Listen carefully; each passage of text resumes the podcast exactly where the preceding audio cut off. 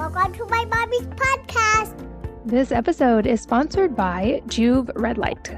You guys know how seriously I take my health routine, and red light has been a non negotiable part of that routine for years. I'm sure you've heard me talk about Joovv before. It's spelled J O O V V, and I use it to support healthy cellular function, which is the foundation of health. Having healthy cellular function gives me peace of mind that my body is working efficiently and has the energy it needs to go throughout the day. There are also many clinically proven benefits to red light therapy, and I've personally experienced changes in my skin and hair, and I support my thyroid through red light. I love that Joovv's modular design allows for a variety of setup options that gives you flexibility. Plus, the treatments are super easy and can be done in as little as 10 minutes. So all I have to do is relax and let my body take in the light. Joovv offers several different size options, including a wireless handheld device called the Joovv Go that's great for targeting specific areas around your body, like sore joints or sore muscles. You can check out all of Joovv's products today, and while you're there, Joovv is offering my listeners an exclusive discount on their first order. Just go to joovv.com slash wellnessmama and apply my code wellnessmama to your order. Again, that's J-O-O-V-V dot com slash wellnessmama to pick up a Joovv today and use the code WellnessMama to save. This podcast is sponsored by Element. That's L-M-N-T, which is a tasty electrolyte drink with everything you need and nothing that you don't. It's a science-backed electrolyte ratio with none of the junk found in many electrolyte drinks. So no sugar, no coloring, no artificial ingredients, no gluten, no fillers, no BS. I love this company so much that I invested in them and I'm a daily user of their electrolyte mix. Many of us are not hydrated enough, and that doesn't just mean we need more water. Electrolytes are an important part of this balance as well, which is why Element is so helpful. Electrolytes in this particular ratio can help prevent and eliminate headaches, muscle cramps, fatigue, sleeplessness, and many other common symptoms of electrolyte deficiency. They can also help boost performance and recovery because electrolytes facilitate hundreds of functions within the body, including the conduction of nerve impulses, hormonal regulation, nutrient absorption, and fluid balance. Many people find that these electrolytes support a low carb lifestyle by preventing, mitigating, and eliminating the low carb flu. And they can also support healthy fasting, since Element replaces electrolytes without breaking a fast. As a listener of this podcast, you can get a free sample pack with any order. The Element sam- sample pack includes one packet of every flavor so you can try them all. And this is perfect for anyone who's interested in trying the flavors or who wants to introduce a friend to Element. This offer is exclusively available through VIP partners, so you won't find this publicly available, and it's available for new and returning customers. They also offer no questions asked refunds on all orders if you aren't completely happy. Grab the deal and get the free sample pack by going to drinklmnt.com slash wellnessmama. That's D-R-I-N-K-L-M-N-T dot com slash wellnessmama. Hello and welcome to the Wellness Mama podcast. I'm Katie from wellnessmama.com. And this episode is all about myths and misconceptions surrounding meat consumption and why animal products are vital for humans to thrive. I know that's a strong statement, and today's guest is able to back it up very strongly. I'm here with Diana Rodgers, who's a registered dietitian and a real food nutritionist and a sustainability advocate. She runs a clinical nutrition practice, hosts the Sustainable Dish podcast, and has served on an advisory board for numerous nutrition and agriculture organizations, including Whole 30, Animal Welfare Approved and Savory Institute. And she speaks internationally about the intersection of optimal human nutrition, regenerative agriculture, and food justice. And more recently, she's been focused on shifting the anti meat narrative. She's the co author of Sacred Cow with my friend Robb Wolf and a movie by the same name. And her new initiative is the Global Food Justice Alliance, which advocates for the inclusion of animal sourced foods in dietary policies for a no- more nutritious, sustainable, and equitable worldwide food system. And we go into a lot of these topics today. We talk about why meat is the most vilified food and some reasons that this is off base. We talk about the most common myths and misconceptions when it comes to meat consumption, which are nutrition, environmental factors, and ethics. Why personal food decisions should stay personal and not be imposed on others. What the research actually says about meat being critical for childhood development. The elephant in the room that 60% of the US diet is ultra processed foods that has nothing to do with meat consumption, why it's possible to meet protein needs and still be deficient in amino acids, and the incredible volume of food a person would need to consume to get an optimal amount of protein if not eating animal products.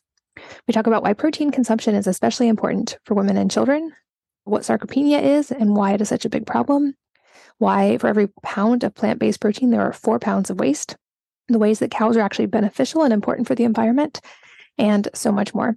Diana is a wealth of knowledge, and I always love getting to chat with her. I know you will learn a lot. So let's join Diana Rodgers. Diana, welcome back. Thank you so much for having me. Well, I'm excited for our conversation today and hopefully to dispel some myths that are still floating around. But before we do that, I have a note from your bio that you have synesthesia and you see colors when you hear music. And I would love to hear what that's about because I, I'm aware of this concept, but I've not experienced that. Ah, yeah. It's so funny because I was chatting with my son, who's now 18, but a few years ago we were chatting and I was like, Did you know that uh, like I see like like every number has a color associated with it? And he's like yeah like who doesn't you know 2 is blue? And I said I know exactly. And so he's got it too. It's kind of funny and I've heard that it's genetic. But uh yeah I was an art major undergrad and paint a lot and do a lot of art on the side and when I hear music it's very visual for me and I I can like see colors in like full paintings when I hear certain pieces of music that is so cool. And probably really fun to get to translate that into art as a hobby for you as well. That's really neat. Yeah, totally. Well, all these skills I didn't even know you had. But one thing I did know about you is that you are extremely knowledgeable on the topics we're going to talk about today. And I think there's some important myths when it comes to this that I'm really excited to go deep on. But before we jump into the specifics of that, can you just give us a little background? I know you've been on before. We'll link to the first episode in the show notes, but about your background and how you got into this specific area of nutrition. Yeah, so um, I got into nutrition really because uh, I've always been interested in what was my problem. Um, I had undiagnosed celiac disease until I was 26. And when I got diagnosed, I went to one of the leading hospitals, uh, one of the leading dietitians on celiac disease. And I was just sort of like handed a bunch of coupons for some gluten free processed foods, um, which back then were not awesome options. There was like some really dry, crumbly bread that tasted like cardboard and like a couple of frozen meals by Amy's, which were like okay, but definitely not awesome. So eh, my stomach felt better, but I was still on this kind of like blood sugar roller coaster, would get like hypoglycemic often, and just didn't know what was going on with that. And I was married to a farmer and we were hosting a raw milk co-op and i was like who are these crazy people coming in here for their raw milk and their butter and you know? And so i started learning more. I went to a weston a. Price conference. I had to hear like 17 times that it was okay to eat butter before i actually ate butter. And it really made a huge difference in my life to just like pull in some more animal fats. And so I decided to go back to school. First, I went to NTA, Nutritional Therapy Association, which was a great foundation because it's really hard to unlearn something. So I'm so happy that I didn't become a dietitian like straight out of college because I would have learned, I think, everything the wrong way. So after NTA and I got that foundation in like why bone broth and butter and sauerkraut and all the things you and I both talk about are so good for you. I decided to then become a dietitian, really just to get that credential so that I could work more with medical doctors um, and I would just kind of have a little more credibility. So, as I was in the training, I noticed just more and more people talking about why, you know, cutting out processed foods isn't it, it, not good because it's kind of cutting out whole food groups, but yet vegan and vegetarian diets were good because of animal welfare reasons and also because um, of the planet. And, you know, it was living on this farm where, eh, you know, we were like pretty much a closed loop. Like, you need the animals in order to have this, you know, grow healthy kale and, and vegetables and all that. And I just noticed that there was no one who was in the real food space that was also talking about sustainability and you know all the conversations about like how we're going to feed the world moving forward was all like plant based or you know some of these alternative proteins and just very sort of synthetic and not real. And so um, i decided to really make that my passion and it just happens to be largely focused on meat these days just because meat is the most vilified food when it comes to you know health nutrition animal welfare issues. And so it wasn't like i you know always dreamed of being like a meat advocate uh, from age six, but uh, it just sort of happened that way. So, um, so when I decided to write the book Sacred Cow, I went to Robb uh, Wolf, who um, w- one of the one of the questions that uh, that you emailed me about ahead of time was like, what, what book was kind of the most influential in, in your life? And um, it's hard to pick one book, but definitely the Paleo Solution was one of the most influential books in my life. And Robb is now one of my closest friends. And so we had this idea for the book Sacred Cow maybe oh gosh 10 years ago but we just felt like it was too soon. Like no one would pick it up. The timing wasn't quite right. Like people just weren't talking about sustainability on the scale that we really needed it to. And um, i know i met you at paleo fx um, and you know the first few years when i would go to conferences and talk about sustainability there'd be like three people in the room but then towards the end it would be standing room only. Everyone wanted to know, you know, at least how to defend themselves when, you know, other people were coming onto their social media feeds and claiming that, you know, cows are destroying the planet and it's wrong to eat beautiful animals and all these things. And so we felt like the timing was right to put out the book. And then halfway through writing the book, yet another vegan documentary came out talking about how if you feed your kids meat in the morning, you might as well be giving them cigarettes for breakfast.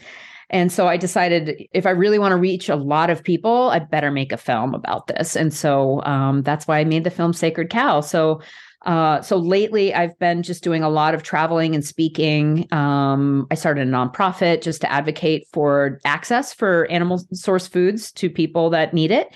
And yeah, i am like a meat evangelist. Well, and like you, I went to Weston A. Price conferences pretty early on in my own journey and actually met some of my closest friends at that particular conference and have kept in touch. They all actually live close by now, which is exciting. But that also opened my eyes pretty early on to some of these things we're going to talk about. And you are so much more well researched on this than I am. So I'll always love to learn from you. I know this one question could be many episodes of answers on its own, but to start really broad, what are some of the common myths and misconceptions around meat consumption that you hear the most? Because I know you get a lot of engagement on these topics on social media and you probably have some very recurring questions slash objections. Yes, definitely. So uh, I'd say the the biggest, well, they fall into three camps. There's nutrition, environment, and ethics. And so we can go down any rabbit hole you you think your listeners might be most interested in. I'm sure you talk about nutrition a lot, but nutritionally, it's does meat cause cancer, heart disease, and um, you know, can I just eat plants for all the nutrients I need? The answer is no to all of those things. Um, the studies against meat are not solid science um, and there's very good evidence that that meat is incredibly important for cognitive development especially in women and children. And then we move on to environment and that gets broken into you know are cows um, inefficient with land use? Shouldn't we just you know only grow vegetables? Are they inefficient with water? Does it take 10 bathtubs full of water for a burger?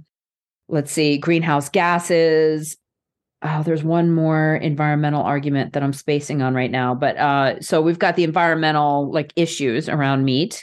And then of course there's ethical issues, which it can be a challenge to figure out, you know, everyone has their own ethical moral compass, right? So what might make sense for you or I might not, you know, be justifiable reasons to eat meat for someone else. But I think at the end of the day, I think your personal food decisions should be your personal food decisions.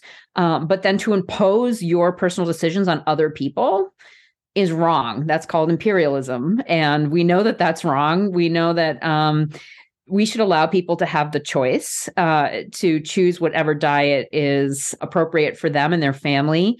And when it comes to children, we do know that meat is absolutely critical for cognitive development. And so, those pushing um, a meat free diet, especially on children, I think there's some ethical considerations to that that need to be explored more deeply.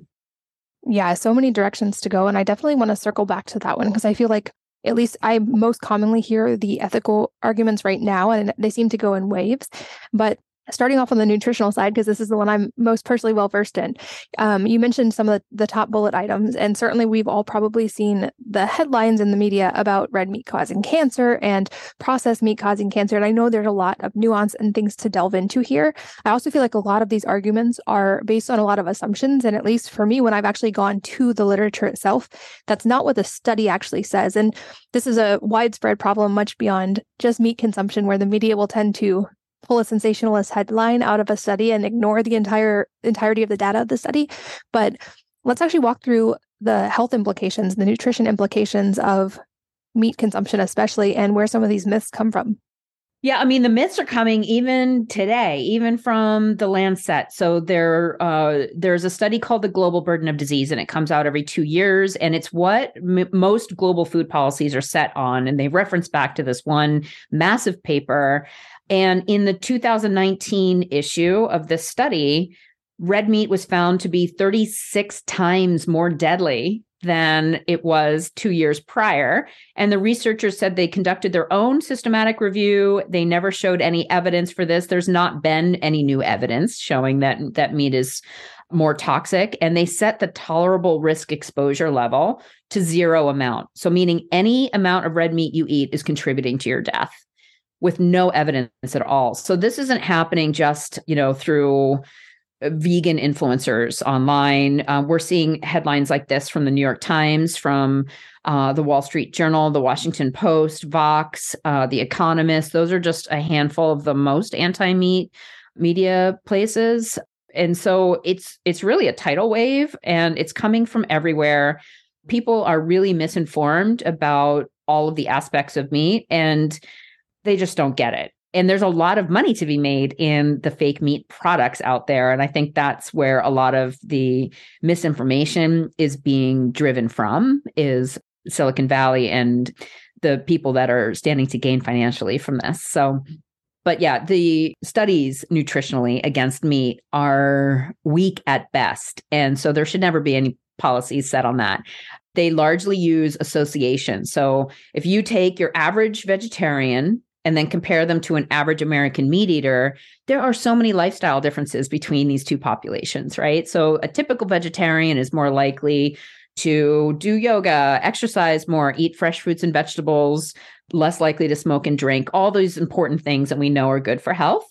A typical meat eater in America is less likely to do those things. And, you know, also 60% of our diet is ultra processed foods in the US. And so meat gets lumped into ultra processed foods. So when you think of a typical ultra processed, you know, fast food meal, it might be a burger with some fries and a 72 ounce soda drink and maybe a deep fried apple pie to go with it, right? I would argue that that burger patty is the healthiest thing that they're probably eating all day. Even a burger patty from McDonald's is just beef, salt, and pepper. That's not anything sort of like toxic and horrible in there. I know that there's like better and worse ways to raise the animals. Um, but p- for people of low income, like those burger patties are definitely the way to go. So when you adjust for all those confounding factors, those lifestyle factors, they've never found any evidence that eliminating meat will lead to better health outcomes. Yeah, and I feel like this is such a widespread misconception and just purely my own anecdotal data combined with several guests I've had recently on this podcast, um, my own journey in the last couple of years, I realized I was drastically under eating and especially under eating protein. And this is one of the few things I've really tweaked in the last year. And the changes in my muscle tone have been dramatic. And we do know in the data, for instance, that lean muscle mass correlates with longevity, with aging markers, with so many important things as we get older. And so I have a lot of concern when we talk about people trying to remove animal meat from our diets entirely, like you said, this could have really, really negative impacts on kids, but for all of us. Especially women and children. And and I've seen your health transformation too and I'm like so happy about it. And I think you know women are taught to that only a certain amount of protein is like right and that we're all eating too much meat. I think there's this perception that all americans are setting down to like a 72 ounce tomahawk steak every night for dinner but the average protein intake is actually less than ideal. Our protein requirements uh, set by the RDA, the RDA for protein is about half of what's the optimal amount. And gosh, I just think everyone needs to be probably doubling the amount of protein they're getting. And so this whole idea of like less meat, better meat, you know, I, I hear that a lot from uh, the regenerative grass-fed community, and I I question the less meat part because I don't necessarily think that we're eating too much meat. I think there are some people out there that are, you know, over consuming calories. But when it comes to meat, it's, you know, and it's not just the protein, it's also the micronutrients you're getting in there, the satiating quality of that meat, like it just fills you up. And so if I get a brand new nutrition client, the very first thing I do is jack up their meat intake because they're just less likely to overindulge in other foods if they're full of not just all those great amino acids, but also the iron, the B12, and all those other micronutrients that, when we're deficient in them, actually drive cravings for other foods. Yeah. And when we really start delving into not just the minimum to survive, but optimal amounts of protein consumption and breaking that down and working backwards, it also becomes obviously difficult to even get enough minimal protein without animal foods because the amount of calories and volume that you would have to consume would be daunting every single day. And I've had guests like Dr. Gabrielle Lyon talking about, you know, the problem in the US is not that we ha- are over fat. That's a symptom of the fact that we are under muscled. And protein synthesis, there's this whole cascade she explains, but basically we have a higher need for protein than we're currently getting. And she views this as one of the big factors that we're facing right now. And I know you've talked about this as well. But to your point, like for women and children, this is pretty dramatic and important. Yes. Um, and I'm a huge fan of hers. I love her work. I think that another thing is it's possible to still meet your total protein needs, but also be deficient in amino acids because plants just don't have that right amino acid profile that we need. And even when we're talking about like you mentioned calories to get 30 grams of protein you could eat 180 calories worth of steak or 750 calories worth of beans and rice. And so we don't need extra calories or extra carbs in our food system. We just need good nourishment. Um, you know and kids are wiggly and squirmy. It's hard to get them to sit down and really like eat 750 calories worth of beans and rice. Uh, there was a study that was done in India that looked at, you know, what would an eight year old boy need to eat in terms of lentils in order to get his daily protein requirement. And they found that he physically couldn't eat enough lentils to get it. Like it's just really hard to put back that much food and still meet your protein requirements. And, you know, there's also a lot of longevity people out there talking about how we need to eat less protein for longevity.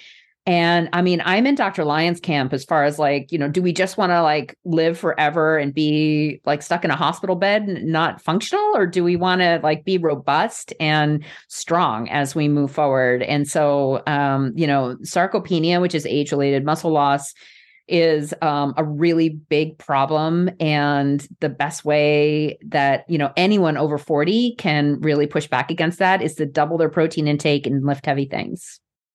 Yeah those have been consistent themes among many of the experts on this podcast and i always love to hear those echoed and i don't want to be alarmist but i've seen enough news headlines recently to make me a little concerned about this. Do you think we are in a situation where we could actually face uh, an inability to access animal products in the future with a lot of the way that these things are starting to move?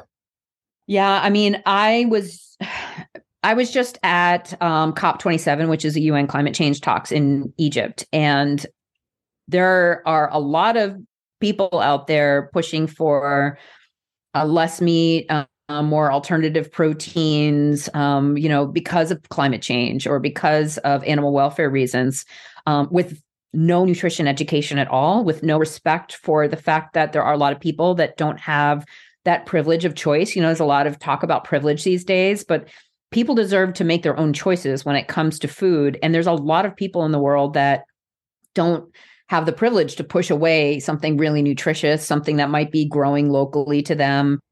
You know, also for women, still today in 2022, in half the countries worldwide, women can't own land but they can own livestock. And so when we can um, empower these women by giving them a goat or a flock of chickens, it improves the economic stability and the nu- nutrition status of the whole household. And you mentioned climate change. I feel like this is one of the reason a lot of this policy is being driven, or at least the the reason given when they're pushing for these changes. And we talked about this a little bit in our first episode, but I would love to kind of break down the reasoning behind this and the myths surrounding the cows causing climate change idea. Yeah. So I go through it, you know, if anyone's curious, uh, and maybe they've even seen my film, Sacred Cow. Um, but the book really goes into this. Like, we've got a whole choose your own adventure section in the beginning of the book. So people can just like, go through, like, do cows, are they inefficient with water or land? Or, you know, what about the greenhouse gases? And so uh, there's a lot of components. And it's sort of like every day I'm playing this game of whack a mole where I answer, you know, okay, this is the the issue with land use, for example, and I'll and I'll I'll go into that briefly, um, but I'll sort of take the moment to really kind of dismantle the misunderstanding around land use. And then they immediately switch to greenhouse gases and methane. And then I have to explain the methane issue. And then they'll say, well, it's wrong to kill beautiful animals. So I'm constantly just kind of like going in all these circles, um, explaining all the reasons. And I think that's why we're seeing less influencers online promoting meat because it's just like kind of a liability. Like, why even lose followers? Right. And it, I've met people who have said that to me. So I think the biggest eye opener when it comes to cows and the environment is really the idea of this land use. So people say, well, cows take, you know, 10 times more land than growing potatoes or peas. And so we should just be doing that. And what people don't understand is that most of our agricultural land, about 60 to 70% of it, can really only support grazing because it's either too hilly or too rocky or there's not enough water or it's just too arid. And so grazing animals like cattle and goats can actually do great on these areas. And I think there's a lot of people that maybe haven't been to other parts of the world where there's nothing that's going to there's no chance you could grow a field of soy or pea protein in order to make a beyond burger. And so that's that's one of the big issues is like oh so if we took the cows away we can't just like grow more crops and that's true. When it comes to climate change i think the methane is is one of the biggest pieces that people kind of focus on as like you know why cows are so bad. But we have to understand that the methane that's coming from cattle is just recycling molecules that are already in the environment. So if you picture like one of those ecospheres, you probably have one of those for your kids with the little like shrimp inside or whatever. So it's like if you were saying that that shrimp is evil because when it eats the it the little uh, algae in there, it's emitting methane. But even though the methane then breaks down quickly and gets just recycled back into that ecosphere, so it's not like adding brand new greenhouse gases to that ecosphere. Uh, the same thing with cattle. They're eating carbon, which is grass, and through their digestive process, they're belching out methane. But that's that's what happens when things break down anaerobically anyway. So uh, uh, if the grass didn't go through a cow and get turned into protein, it would still emit methane. So the cattle are just kind of accelerating that process. But then as the methane goes into the atmosphere after 10 years, it breaks into CO2 and H2O. So H2O is water, so that becomes rain. And then the CO2 gets actually taken back up by the plants again through photosynthesis. They release oxygen, which is what we breathe. And then the carbon molecule becomes the grass again, becomes the roots, feeds the microorganisms underground. And about 40% of that can get sequestered underground. So that's very different than fossil fuels. So fossil fuels are digging up ancient methane and carbon from that's already been sequestered from the earth's core and pumping it directly into the atmosphere without an equal exchange happening. And i'm kind of using my hands. You know i have a um i'll send you the video that we have the animation that helps you know people understand this a little bit better. But it's like that ecosphere example that i gave you where you know, let's say the cattle or the shrimp inside the little ecosphere and they're, you know, doing their thing inside and there's a, a, natural balance to everything inside. And that's why those things don't often die. If I were fossil fuels, it would like, it would be like me taking a straw and blowing extra methane directly into that. So wrecking the ecosphere. That's what's happening with fossil fuels.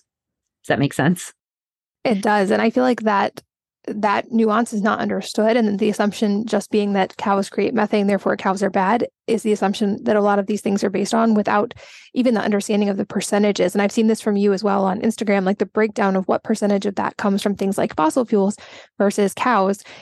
And that ignores the entire flip side which is that from what I've read, there's some pretty strong evidence about cows actually being a very valuable part of the ecosystem that benefited over the long term. And if we're talking about circling back to the nutrition, needing to feed a growing world population, the nutrient density of animal foods per acre is much higher than almost anything else we can produce. So, can you talk about the beneficial aspects to the environment of these regeneratively raised? Obviously, no one is you know advocating for unethical treatment of animals but like animals raised in accordance with their own nature and with the environment how they can actually benefit Yeah, definitely. And there's even nuance to that too, because um, you know, I don't want people to let perfect get in the way of good. And so like all meat is healthy. Um, you know, you and I both promote grass-fed regenerative type producers. But even in the case, I just want to mention of feedlot finished beef, if, if you know that's all your family can access, I just want people to know that those animals can still be grazed in a great way for the environment before they end up on feedlots. They're not spending their whole lives on feedlots. And for every pound of plant based protein, there are four pounds of waste. Those four pounds of waste can either be fed to a cow to be turned into protein or sit in a pile and emit methane. So you know, I again am not advocating, like you said, for like unethical treatment of animals, but just because an animal was finished on a feedlot, it doesn't necessarily mean that it's unhealthy, was tortured its whole life. Because I've been to some feedlots and and you know, it's sort of like Club Med for cows. They just kind of like hang out and eat for a few months and then they have the one bad day. And when they're on pasture, they can either be sort of continuously grazed or moved around frequently. And so that's the type of grazing that i advocate for is this um, rotational grazing. Um, some people call it mob grazing but it's this idea that you want to move them frequently. So if you picture like the, the serengeti and those herds or maybe how the bison kind of moved across north america before we got rid of all of them they weren't just hanging out in one kind of like 20 acre paddock for their whole lives, right? They were migrating. And one of the benefits of the migrating is that the grass area gets intensive grazing and stomping, but then it gets a huge long rest. And it's really important for that rest period to happen because that's when the magic happens. That's when the roots grow back, grow really deep. That's when carbon gets sequestered in the ground. And so there are better and worse ways to graze meat. Just because something is grass fed doesn't even necessarily mean that it was you know grazed in a way that's actually really benefiting the environment. So um, again in the in the film sacred cow we kind of show the difference between that type of grazing and the continuous grazing which actually leads to animals being sicker because if one animal has like a parasite load problem it poops in the field. If they're all stuck in the same field with that same animal they're all going to get that parasite right? But if these animals are moved frequently then the flocks of birds that come down and pick through the manure are actually taking care and cleaning that process. And so the whole entire herd is getting a more diverse diet. Uh, they're healthier animals.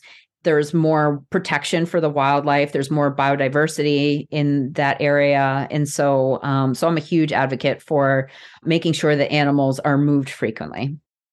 And I think are there any other myths within those two categories that you feel like are very top of mind that are often talked about or that you get a lot of heat from?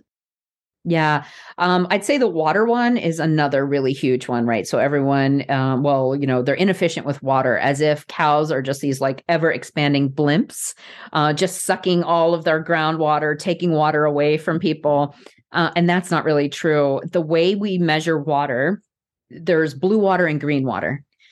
Green water is the moisture that's already in the grass, it's already in the environment. Blue water is when you look down at a map and you see like lakes and rivers, that's blue, uh, underground aquifers, things that are, we're using for irrigation, that's blue water. 97% of the water footprint attributed to cattle for grass fed cattle is green water. So it's like whether, whether or not that cow was in the environment at all, it's rain. It's like saying that you walking to a train station when it's raining wasted water because the water fell on you. In feedlot finished cattle, it's still really great. The the green water percentage is 94%. So that means that the majority of the water that these cows are taking in is just moisture that's already in the feed that they're eating. And so very little of it is actually competing with humans for drinking water foods like almonds, which are flood irrigated with aquifers, those are competing directly with us. It's wasting way more water than beef. Um, sugar, rice, and uh, walnuts are also much more water intensive than cattle are when we look at you know the blue water and the green water. And now, potentially, the most touchy area that seems to be the one that people default to when they run out of arguments within these other two categories, which is the ethical side. And much like you, I certainly want to respect anyone's right to make their own dietary choices. And I would never judge someone for choosing not to eat animal products. It, however, seems like there is a big movement of, like you said, trying to remove animal products from the ability to even choose to eat them for the rest of the world. So let's really delve into the ethical side because I feel like this is the one that probably is the most difficult to like logically come at for some people. Yeah. And, you know, there's so many angles to this. And I think that, you know, there are issues in the meat industry, there's issues in the slaughterhouse industry. There's also is- issues in the tomato industry with, I mean, still in the US, uh, you're, you're down in Florida, correct? So, you know, there are still child labor and migrant workers and exploited workers in the vegetable industry it's actually much worse than in just because there's there's you need more labor to harvest all of those tomatoes than you do to raise livestock. So there are farm worker issues. Um, there's a really great film that was made about that called food chains. Actually eva longoria was the producer of that. It was really fantastic. And there's also a lot of death that happens just from chemical spraying from tractors. Uh, so there is no way that any of us can eat from a food system where no death is required, right? So, um, so then you have a choice. Well, you know, do I want to just think that you know ig- ignore things and just you know claim that well i didn't intend for any animals to die therefore i get off free and you know that doesn't really hold up in court very well so you know no you can't claim intent so then we move on to this argument of least harm. If you want to cause less harm with your diet, should you be consuming animals or not? Uh, and when you actually pick apart that argument and you consider that one cow can produce almost 500 pounds of meat, then killing one cow, especially if it was raised in one of these um, regenerative farms that actually increased ecosystem health, increased biodiversity and wildlife habitat, one of those animals can feed a family for a really long time 500 pounds of meat compared to you know a typical vegan diet that maybe has some beyond burger or just is grain and bean heavy. There's a lot of monocropping involved in that. Not uh, you know none of those fake meat products are made with organic ingredients none of the major ones anyway. Uh, so there's a lot of spraying involved. There's like a complete ecosystem annihilation that has to happen in order for those crops to survive. But then even if you discount all of that we have to understand that you know pulling meat away especially from growing children can cause very serious permanent brain damage uh, b12 deficiency can causes permanent brain damage in children. Uh, so when I see meatless Mondays in the New York City public schools and then vegan Fridays, so you're taking uh, a population where 70% of these kids are already low income, 10% are homeless. And so they're going home to a food insecure household, right? Uh, where maybe in the morning they get some cereal. Maybe at lunch they might get a sandwich or some mac and cheese. Who knows what they're getting for dinner? Probably some fast food the meat part of the fast food, just like I was illustrating before with like a fast food dinner, um, you know, when you think in the context of what do inner city children eat, that burger patty is probably the best thing they're doing. So if we're telling these kids, which you know, the Meatless Monday campaign um, gets to put propaganda all over the school, telling these children how meat is bad for their health and bad for the environment. When we tell these kids this, then what are they going to do? Go order a, a, burger meal with no burger patty in it and just get like the fries and the bun and the, you know, they're not going to go to Sweetgreen and get a $20 kale quinoa bowl, right? And that's not what's being served in the schools, too. I've seen pictures of what vegan Fridays and meatless Mondays look like, and it's just refined starchy carbs. It's not these beautiful salad bowls that I think a lot of people um, assume. Yeah, and you brought up another point because you're right. These, it seems like these are disproportionately aimed at animal products. Whereas if we were going to delve into the products in different food industries, most people are aware of like the forced child labor in the chocolate industry, but we don't see many people trying to ban chocolate from the American diet. Or it's obviously very well known that smoking is harmful to your health across the board. I'm yet to hear anyone argue for the benefits of smoking, yet we haven't banned smoking in the US as a whole. And so it seems a little crazy to me that we're going after animal products when this is something you could apply to any industry and find problems in the food supply chain certainly and another one that's near and dear to my heart personally i've been a beekeeper on and off for most of my life And a lot of these monocrop commercial agriculture have really dramatic negative effects on the bee population. And it, of course, we all want to be aware of keeping the earth healthy and solving some of these problems. But also, if we remove the pollinators, we really drastically affect the ecosystem very, very quickly. And we're moving in that direction. And I feel like that part's not talked about enough. Yeah, and it's really too bad because a lot of the organizations that are pro B, and I'm um I I've been stung a lot and I have like really strong reactions to insects. So I've never had the guts to be a beekeeper, but I'm always like very in awe when I meet somebody who has the guts to do that. Uh, but, you know, when I see Friends of the Earth, for example, as an organization that has been, you know, really vocal about making sure that we don't have any nicotinamides in anything, and they've been very pro bee, but they're not pro regenerative livestock. They're very anti animal agriculture across the board without accepting any benefits at all that animal agriculture can have. And I think that, you know, what we're seeing is this massive polarization in every way by every camp in the US, right? You're either urban or rural or blue or red, or there's just no room for nuanced conversations, for deeper conversations, and for listening. Everyone just has these knee jerk you know, headline reactions to everything. And, you know, the problem is like with the almond industry and bees, like all of that almond milk is destroying the bee population. But we don't hear people, you know, arguing for bees' rights and uh and banning almonds, for example. Yeah, great point. And uh, yeah, I just like to remind people, you know, as the bees go, so goes humanity. So I hope that we start to like have these nuanced conversations. This episode is sponsored by Joovv Red Light. You guys know how seriously I take my health routine, and red light has been a non negotiable part of that routine for years. I'm sure you've heard me talk about Joovv before. It's spelled J O O V V, and I use it to support healthy cellular function, which is the foundation of health. Having healthy cellular function gives me peace of mind that my body is working efficiently and has the energy it needs to go throughout the day. There are also many clinically proven benefits to red light therapy, and I've personally experienced changes in my skin and hair, and I support my thyroid through red light. I love that Joovv's modular design allows for a variety of setup options that gives you flexibility.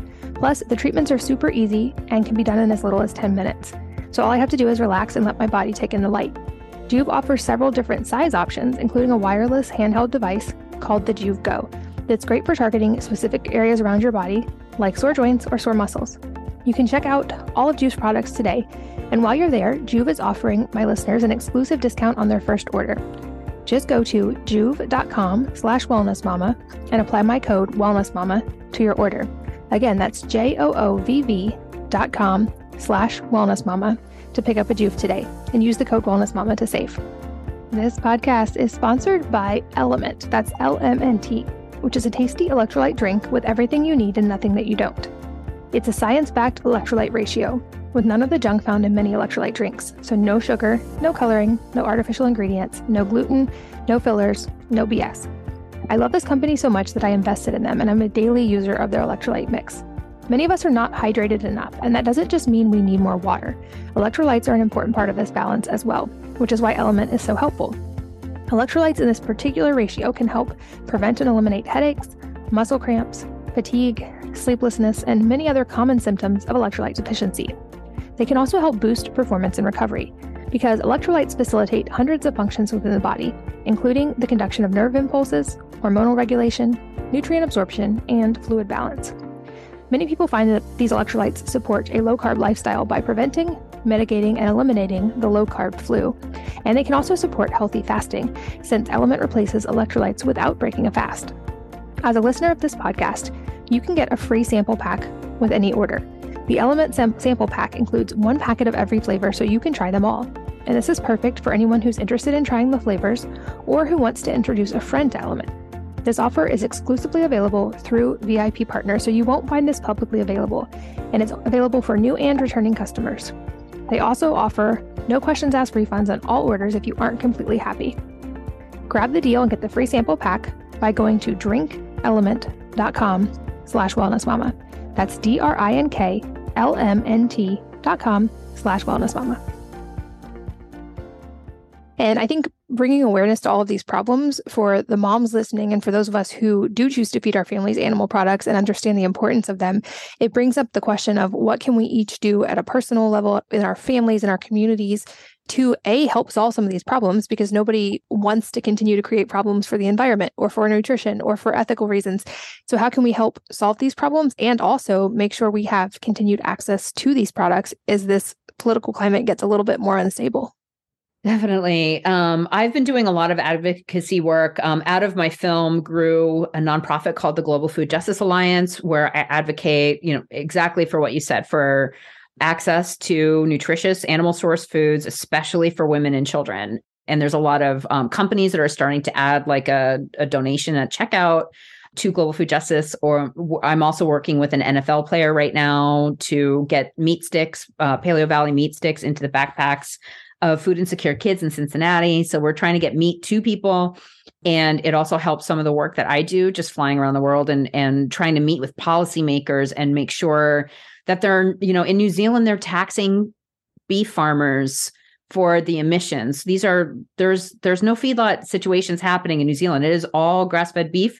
And these farmers are now being taxed for their carbon emissions, or they're being told to plant monocrop trees. So take perfectly good food production land out of use and plant non-native pine trees just to sequester carbon to offset the emissions from the cat. I mean, it makes no sense at all.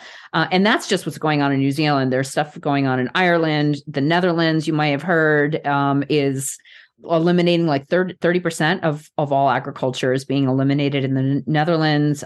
So feel free to support the work I do because I'm the only nutritionist out there that's actually pushing for this and talking about the nutritional benefits of meat.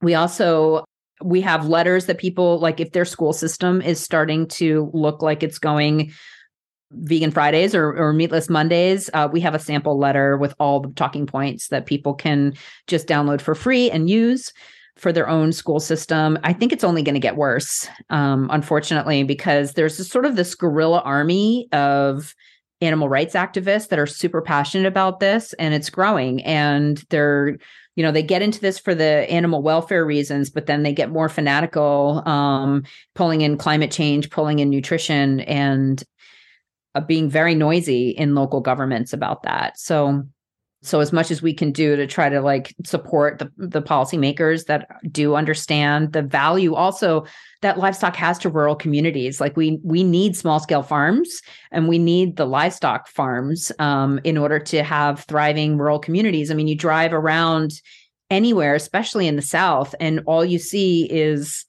boarded up towns and big box stores and that's because of the loss of agriculture. So making sure that your kids know the value of animal source foods. And that can be vegetarian too. As long as kids are getting enough eggs and milk i think that that's okay.